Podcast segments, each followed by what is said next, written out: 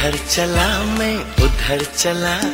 जाने कहा मैं किधर चला। ओ भाई यही तो समझ नहीं आ रहा कि तू जा कहाँ रहा है। और मानना पड़ेगा जितना टैलेंट इंडिया की सड़कों पे मिल जाता है ना उतना तो किसी रियलिटी शो में नहीं दिखता। ये तूने क्या किया? ओ भाई यही तो समझ नहीं आ रहा कि तूने क्या ही सोच के रेड लाइट पे एक्सट्रीम लेफ़्ट से एक्सट्रीम राइट लिया है।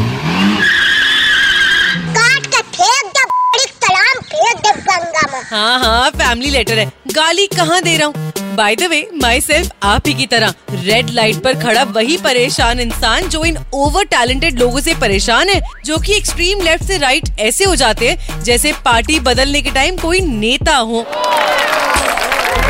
थैंक्स यार। अब ऑटोग्राफ मत मांगना। नहीं, अब आप ही बताओ। जब सब रेड लाइट पर अपनी लाइन में सीधे खड़े होते हैं, वहीं एक्सट्रीम लेफ़्ट से एक्सट्रीम राइट लेकर तुम कौन से शक्तिमान बन जाते हो?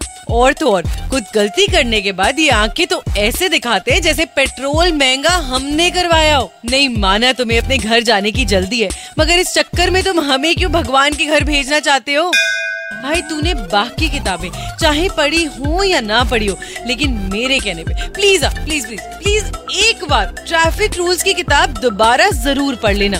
तो मेरी इन बेवजह ट्रैफ़िक रूल्स तोड़ने वाले शक्तिमानों से एक रिक्वेस्ट कि अपनी ना सही, मगर दूसरों की लाइफ लाइन को कट करने से बचते रहो और सुपर इट्स 93.5 रेड एफएम बजाते रहो। शक्तिमान।